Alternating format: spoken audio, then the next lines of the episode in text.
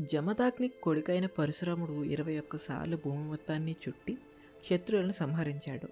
ఆ తర్వాత మహేంద్రగిరి పర్వతం మీద తపస్సు చేస్తూ ఉన్నాడు. క్షత్రియులు రాజ్యాన్ని ధర్మంగా పాలిస్తూ ప్రజలందరినీ చక్కగా చూసుకోసాగారు. వారి కామాన్ని కోపాన్ని అన్ని భావాలను వారు వదిలిపెట్టేశారు. వర్షాలు సరైన సమయంలో సరైన ఋతువుల్లో పడ్డాయి. యవ్వనానికి ముందు స్త్రీతో సంపర్కం లేదు. బ్రాహ్మణులు వేదాలు నేర్పడానికి డబ్బులు తీసుకునేవారు కాదు. ప్రతివారు వారి వారి ఉద్యోగ ధర్మాన్ని పాటించారు. ఒట్టిపోయిన పశువుల్ని కూడా మేపేవారు. దూడలను వాటి తల్లిపాలను తాగనిచ్చేవారు.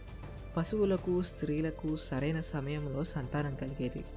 చివరకు చెట్లు తీగలు కూడా సరైన సమయంలో సరైన ఋతువుల్లో పువ్వులు కాయలు కాచేవి. ఈ సమయాన్ని సత్యయుగం అని అంటారు. ఇలా అందరూ ఆనందంగా ఉన్న సమయంలో రాక్షసులు రాజులలో పుట్టడం మొదలుపెట్టారు. ఆ సమయంలో దేవతలు రాక్షసులతో నిరంతరం యుద్ధం చేసి ఓడిస్తూ ఉండేవారు. ఆ రాక్షసులు కేవలం మనుషులనే కాకుండా వేరే జంతువులలో కూడా పుట్టారు. ఆ రాక్షసులు ప్రజలందరినీ బాధలు పెట్టడం మొదలుపెట్టారు. భూదేవి దిగ్గజాలు కూర్మం ఆదిశేషుడు మొదలైనంత భారంగా తయారయ్యారు. అప్పుడు భూదేవి బ్రహ్మదేవుణ్ణి ప్రార్థించింది. అప్పుడు బ్రహ్మదేవుడు దేవతల్ని భూమి మీద అంశాలతో పుట్టించి భూభారం తగ్గిస్తానని భూదేవికి చెప్పాడు. బ్రహ్మదేవుడి ఆజ్ఞానుసారం దేవతలు అప్సరస్సులు గంధర్వులు అందరూ వైకుంఠంలో ఉన్న శ్రీమన్నారాయణుడి దగ్గరికి వెళ్ళారు. అతడి చేతిలో శంకు చక్రాలు ధరించి సర్వశక్తి సంపన్నుడై నల్లని మబ్బుల వలె ఉన్న చర్మంతో ఎత్తైన విశాలమైన ఛాతితో మనసుకు ఆనందాన్ని హాయిని ప్రేమని ఇచ్చేటువంటి కళ్ళతో ఉన్నాడు. అందరిచే పూజింపబడిన అతనిని దేవతలందరూ ప్రార్థించారు. ఇంద్రుడు అతనిని భూభారం తగ్గించడానికి అంశావతారం ధరించమని ప్రార్థించాడు. ఇంద్రుడు అతనితో వచ్చిన దేవతలు అందరూ అక్కడి నుండి బయలుదేరి తర్వాత భూమి మీద అంశలతో పుట్టారు. వారు రాజులకు బ్రాహ్మణులకు మునులకు పుట్టారు. చిన్నప్పటి నుండే బలంగా వేదాల జ్ఞానంతో పుట్టారు కాబట్టి వారిని రాక్షసులు ఏమీ చేయలేకపోయారు. ఏ ఏ దేవతలు రాక్షసులు ఎవరెవరుగా పుట్టారో ఇప్పుడు చెప్తాను. దానవరాజైన విప్రచిత్తి జరాసంధునిగా హిరణ్యకశిపుడు శిశుపాలునిగా సంహ్లోదుడు శల్యుడిగా కాలనేమి కంసునిగా అవతరించారు. బృహస్పతి అంశతో భరద్వాజుడికి ద్రోణుడు పుట్టాడు. ద్రోణుడికి మహాదేవుడు కాలుడు యముడు క్రోధుడు అంశలతో అశ్వత్థామ పుట్టాడు. వశిష్ఠ మహాముని శాపం వలన ఇంద్రుడి ఆజ్ఞపై ఎనిమిది వసువులు పుట్టారు. అందులో ఏడుగురు వసువులకి పుట్టగానే శాప విమోచనం అయిపోయింది. కానీ ఒకరికి మాత్రం జీవితాంతంలో అయ్యింది. ఆ ఆఖరి వసువే భీష్ముడు. రుద్రగణాల అంశతో కృపాచార్యుడు పుట్టాడు.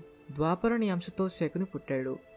మృదగణం అంశతో సత్యవాది అయిన సాత్యకి ద్రుపదుడు కృతవర్మ విరాటుడు పుట్టారు.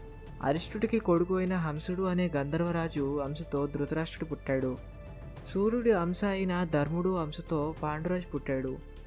కురుకులం యొక్క కలంకుడు దృష్టుడు అయినటువంటి దుర్యోధనుడు కలి అంశతో పుట్టాడు. కులసత్య వంశానికి చెందిన రాక్షసులు దుర్యోధనుడికి తొంభై తొమ్మిది తమ్ముళ్ళుగా పుట్టారు. వేశ్యకి ధృతరాష్ట్రుడికి పుట్టిన యుయుత్సువు వేరు. ఆ పైవారిలోకి రాడు ధర్మము అంశతో యుధిష్ఠరుడు వాయువు అంశతో భీమసేనుడు ఇంద్రుడి అంశతో అర్జునుడు అశ్విని దేవతల అంశతో నకుల సహదేవులు పుట్టారు. చంద్రుడు కొడుకైన వర్చస్సు అభిమన్యుడిగా పుట్టాడు. వర్చస్సు పుట్టే సమయంలో చంద్రుడు దేవతలతో నా ప్రాణానికి ప్రాణం లాంటి కొడుకుని పంపడానికి మనసు రావటం లేదు. అయినా పంపిస్తున్నాను కానీ అతను అక్కడ ఎక్కువ రోజులు ఉండకూడదు. ఇంద్రుడి అంశతో పుట్టిన అర్జునుడి కొడుకులా పుట్టాలి. కృష్ణార్జునులు లేని సమయంలో నా కొడుకు ఘోరమైన యుద్ధం చేసి అందరి ఆశ్చర్యంలోకి ముంచెత్తాలి. ఆ రోజు సాయంత్రమే నా దగ్గరికి వచ్చేయాలి. నా కొడుకుకు పుట్టే బిడ్డే ఆ వంశానికి వారసుడవ్వాలి అని అన్నాడు. అగ్ని అంశతో దృష్టద్యుమ్నుడు రాక్షసి అంశతో శిఖండిని పుట్టారు. ద్రౌపది కుమారులైన ప్రతివింధ్యుడు సూతసోముడు శ్రితకీర్తి సతానికుడు సుతసేనుడు విశ్వదేవగణాలతో పుట్టారు. వసుదేవుడి తండ్రి పేరు సురసేనుడు. సురసేనుడికి కృద అనే కూతురుంది. సురసేనుడు తన మొదటి సంతానాన్ని తన మేనక్కొడుకు అయిన కుంతిభోజుడికి ఇస్తానని అగ్నిసాక్షిగా ప్రమాణం చేస్తాడు కాబట్టి సిది అంశతో పుట్టిన తన కూతురు అయిన పృథను కుంతిభోజుడికి దత్తతిస్తాడు. ఆమె మనం కుంతి అని చెప్పుకుంటాము. ధృతి అంశతో మాదిరి పుట్టింది. కుంతికి దుర్వాస మహర్షి ఇచ్చిన మంత్రం వల్ల సూర్యుడి అంశతో కర్ణుడు పుట్టాడు. కానీ కుంతి ఆ పిల్లవాడిని నదిలో వదిలేయడంతో అదిరుడు అనే వాడికి దొరుకుతాడు.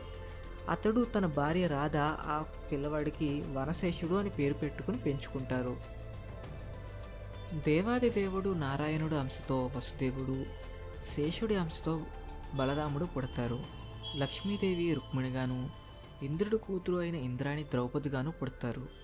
ఇంద్రుడి ఆజ్ఞానుసారం పదహారు వేల మంది అప్సరసలు వంశతో పదహారు వేల మంది స్త్రీలుగా పుడతారు. ఇప్పుడు పురు భరత కురు వంశాలు ఎక్కడి నుండి పుట్టాయో చెప్తాను. కశ్యపుడికి దక్ష ప్రజాపతి కూతురు అతిథి వలన మనువు జన్మించాడు. మనువుకి ఇష్వాకు ఇలా మొదలగు కొడుకులు జన్మించారు. ఇలకు పుట్టిన కొడుకుళ్ళు మనవళ్ళు మునిమనవళ్ళలో యయాతి అనే ఒక రాజు ఉన్నాడు. యయాతికి యదు పురు అను రాజులు పుట్టారు. యదు నుండి యదు వంశము పురు నుండి పురువంశము పుట్టాయి. కాలక్రమేణా పురువంశంలో భరతుడు జన్మించాడు. అప్పటి నుండి పురువంశాన్ని భరతవంశం అని కూడా అంటారు. కాలక్రమేణా భరతవంశంలో కురు అనే ఒక రాజు పుట్టాడు. ఆ రాజు పేరు మీద కురువంశం అని బాగా ప్రసిద్ధి. హస్తినాపురం కూడా మీ వంశంలో హస్తి అనే ఒక రాజు పేరు మీద పెట్టబడినదే. వచ్చే సోమవారం వచ్చే పాడ్కాస్ట్లో మళ్ళా కలుసుకుందాము. అంతటిదాకా సెలవు.